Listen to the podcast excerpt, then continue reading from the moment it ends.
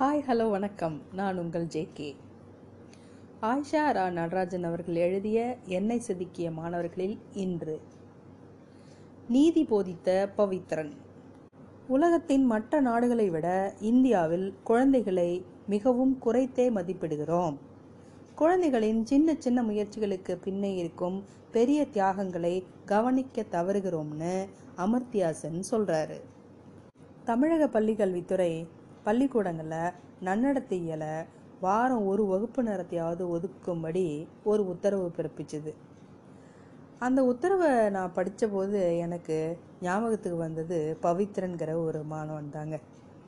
சமூக நீதியும் சமூக அக்கறையும் நன்னடத்தையும் யாரும் சொல்லி கொடுத்து தான் வரணும் அப்படிங்கிறது அவசியம் இல்லை அப்படின்னு எனக்கு உணர்த்தினது பவித்ரன்.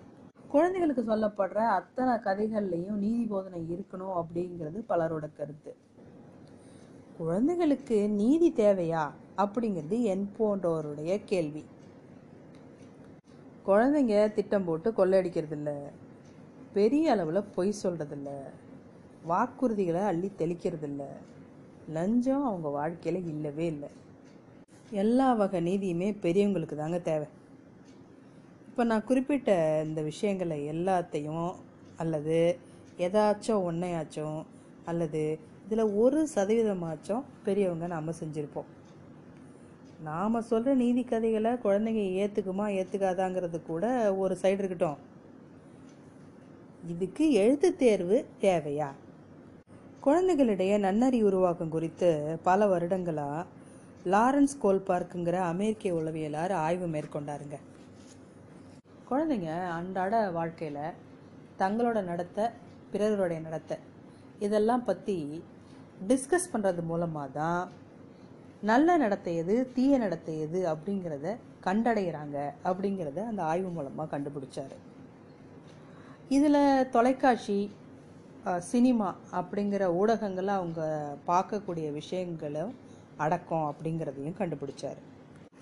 இன்றைக்கி இருக்க சூழலில் குழந்தைகளுக்கு டிவிங்கிறது அவங்க வாழ்க்கையோட ஒரு அங்கமாக மாறிடுச்சு. அந்த டிவியில் அவங்க பார்த்த விஷயத்த அல்லது அவங்க ரசித்த விஷயத்த ஒரு பெற்றோராகவோ ஒரு ஆசிரியராகவோ நாம் அவங்க திறந்த மனதோடு பேசுகிறதுக்கு என்னைக்காச்சும் அனுமதிச்சிருக்கோமா? நம்மளை சுற்றி நடக்கிற விஷயங்களை பற்றி விமர்சிக்க வீட்டில் அனுமதி இருக்கா? இல்லை தினசரி அவங்க படிக்கிற விஷயங்கள்லேருந்து அவங்க கற்றுக்கிட்ட விஷயங்களை பேசுகிறதுக்கு ஒரு வாய்ப்பு இருக்கா? இப்படி எத்தனை பேர் தர்றோம்? நம்ம பள்ளிகளில் எழுதப்படாத சட்டம் ஒன்று இருக்குது கையை கட்டு வாயை மூடு கவனி பேசாத. இதுதான் கட்டளைக்கு கீழ்ப்படிதல் அப்படிங்குது நம்மளோட பாடமுறை. பல ஆண்டுகளுக்கு முன்னாடி நடந்த சம்பவம் இது. தீபாவளிக்கு மறுநாள் காலை. இந்த பட்டாசு சத்தங்கள்லாம் ஓயாத நேரம் அது. எங்கள் வீட்டு வாசலில் ஒரு சின்ன பையன் வந்து நின்றுட்டு இருந்தான் ஏதாச்சும் பலகாரமும் பழைய துணியும் இருக்கா? இருந்தால் கொடுங்களேன் ப்ளீஸ் அப்படின்னு கேட்டான் என்னோட தாயாரும் துணைவியாரும் வீட்டில் இருந்த ஏதேதோ பொருள்லாம் எடுத்து கொடுத்து அனுப்பிட்டு பாவம் இல்லாத விட்டு பிள்ளை அப்படின்னு பேசிக்கிட்டாங்க. டக்குன்னு நான் ஜன்னல் வழியாக எட்டி பார்த்தேன். பார்த்தா அந்த பையன் எங்கள் பள்ளியில் படிக்கிற பையன். எனக்கு அப்படியே மனசு ரொம்ப படபடப்பாயிடுச்சு. பக்கத்து வீட்டுக்காரன் எட்டி பார்த்துட்டு என்ன உங்கள் ஸ்கூல் பையனா? அப்படின்னு கேட்டார். அவர் வேற ஒரு பள்ளியில் விளையாட்டு ஆசிரியர்.